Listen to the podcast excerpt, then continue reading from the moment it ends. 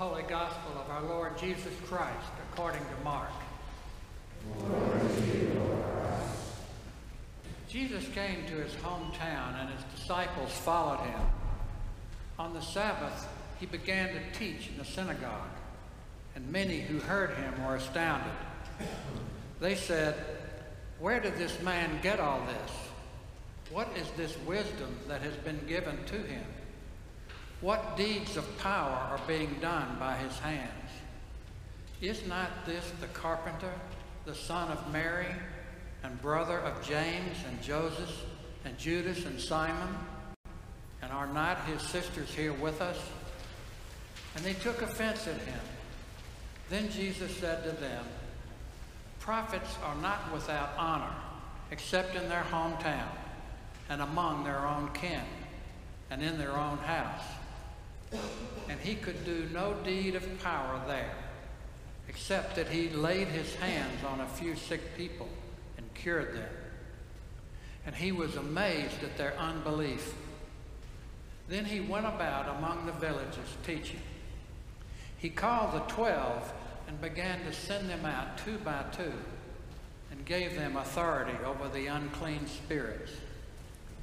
He ordered them to take nothing for their journey except a staff, no bread, no bag, no money in their belts, but to wear sandals and not to put on two tunics. He said to them, Wherever you enter a house, stay there until you leave the place. If any place will not welcome you and they refuse to hear you, as you leave, shake off the dust that is on your feet as a testimony against them. So they went out and proclaimed that all should repent. They cast out many demons and anointed with oil many who were sick and cured them. The Gospel of the Lord. Praise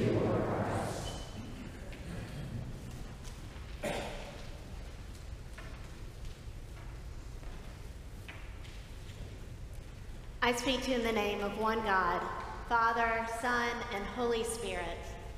Amen.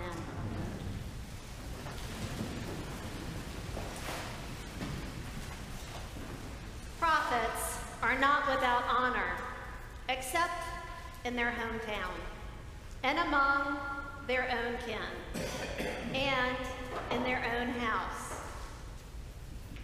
You know, it's hard to believe in ourselves when those closest to us are voicing doubt. The ones who know us the best are also the ones who know our whole story, our ups and our downs. They can recall our most embarrassing moments and can remember each lesson that we had to learn the hard way. It's also true that when those who are closest to us do not see us for long periods of time, they tend to freeze us in time. Just think about how many times you've seen a child or a youth after this long pandemic separation, and you've been shocked by their height, by their age, or by their COVID hairdo that is all grown out. I'm not surprised that Jesus' neighbors in his hometown were quite startled by his homecoming appearance. They expected that Jesus would return to them the same Jesus who had left them before. They froze him in time. It's just human nature. And speaking of human nature, they probably froze Jesus in that state as well, as very human and not all that divine. They missed getting to watch Jesus grow into his ministry the way that others had. We don't get to hear much about Jesus as a boy. And my guess is if he had been doing a lot of healing and miracle making along the way, we probably would have had some noteworthy stories of his childhood handed down to us as well. But that's just a guess. For all I know, there's an olive jar sitting in a cave somewhere with many scrolls chronicling ages 2 to 12. But we do know that the Jesus who returns to his hometown today is different from the one who left them.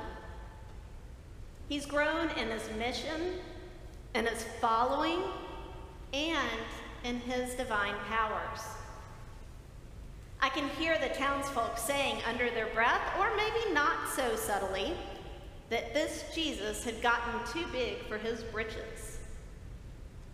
Who was he to prance back in, acting like he knew more about God than those who raised him? Now, we know the answer to that question, but we have the advantage of hindsight that they didn't have at that time. After being rejected from his hometown, Jesus has a choice to make. He can listen to the doubt being cast his way, or he can stand up for what he believes in and continue the direction that he's going.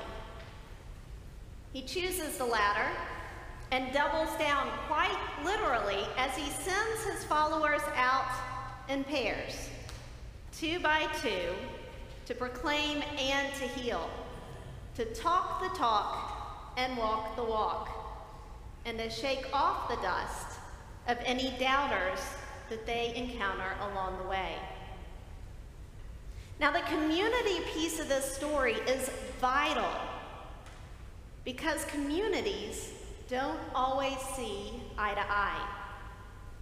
It's difficult to live in community, and even harder to move in a different direction from one's community. In times of tension, it's often hard to know whether to stand up for one's convictions or to go with the flow. I read a story about six years ago when I was first asked to preach on this passage, and I didn't use it in my sermon then.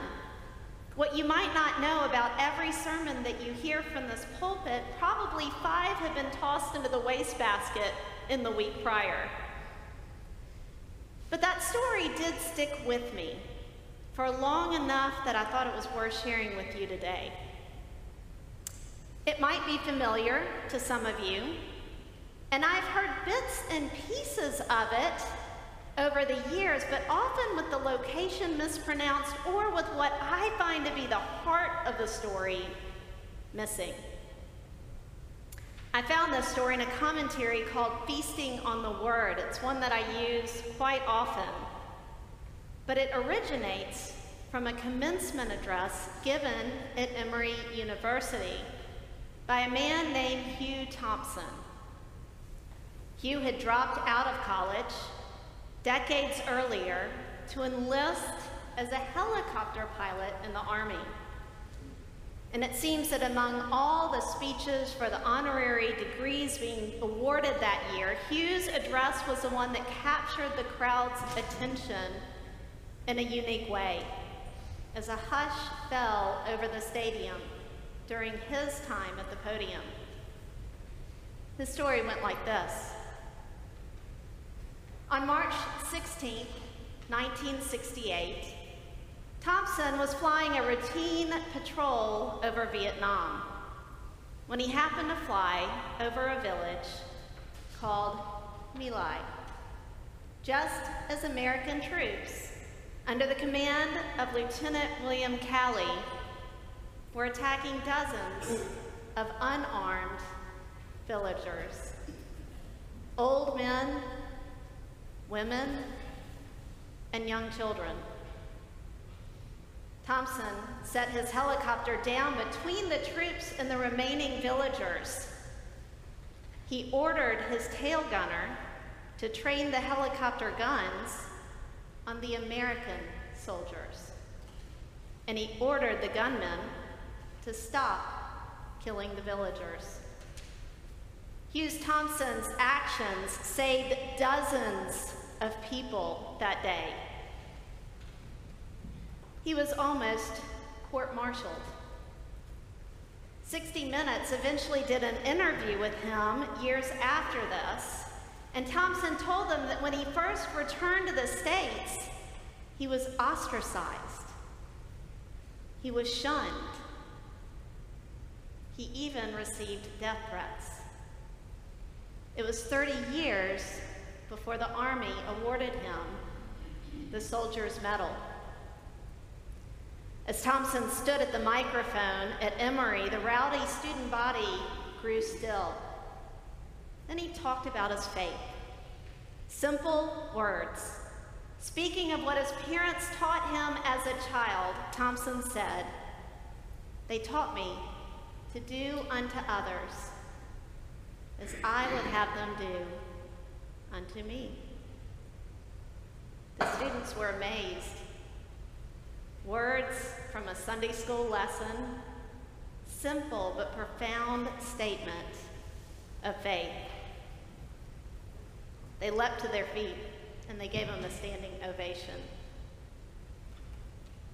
So on this day, as we celebrate our freedom, our nation, and the people who have helped make our lives in this country possible, I honor Hugh Thompson as a patriot who allowed his faith to give him the courage and the strength to stand up and fight for the country that he loved, for the best version of our country. He had a choice to make, and it could not have been easy. He chose to stand up to his community, his team, his countrymen, and to do the right thing even when that right thing was the hardest thing to do. Thompson let his faith inform his actions to the point that he allowed himself to be shunned by his colleagues and his friends. I can only imagine how hard it must have been to shake the dust off from all the places that he did not feel welcomed in the years that followed. I can only imagine what it felt like when he got his public redemption. I wonder, did he ever doubt his actions? Did he ever wish he had just kept on flying? Did he ever lose faith in the people that he loved and admired and trusted who turned against him in their time of doubt? I imagine that he experienced every emotion that the human heart could possibly experience. I imagine that Jesus did too when he returned to his hometown. Shame and pride, doubt and conviction, frustration and peace. Because here's the rub Hometowns are made of humans. Churches are made of humans. Countries are made of humans, and armies are made of humans. We all make mistakes. We all hurt each other. We get back up, we shake the dust off, and we try again. We will let each other down from time to time. We will fail big and hopefully learn and grow with each failure. Maybe that's the moment when we're most open to the miracle of healing, when we can recognize our human brokenness and be brave enough to shake the dust off and keep on moving forward. Even and especially when our faith calls us to do things that our neighbors, our friends, or our families don't understand at the time. Maybe this is a moment when our country is the most open to healing too right when we realize just how much we missed each other during our time of separation. When we're ready to listen and to notice how we've each changed while we've been away. And when we can shake the dust off from our hard journeys, pick ourselves up, and move forward as we go forth into this world, rejoicing in the power of God's love, hand in hand and side by side. Amen.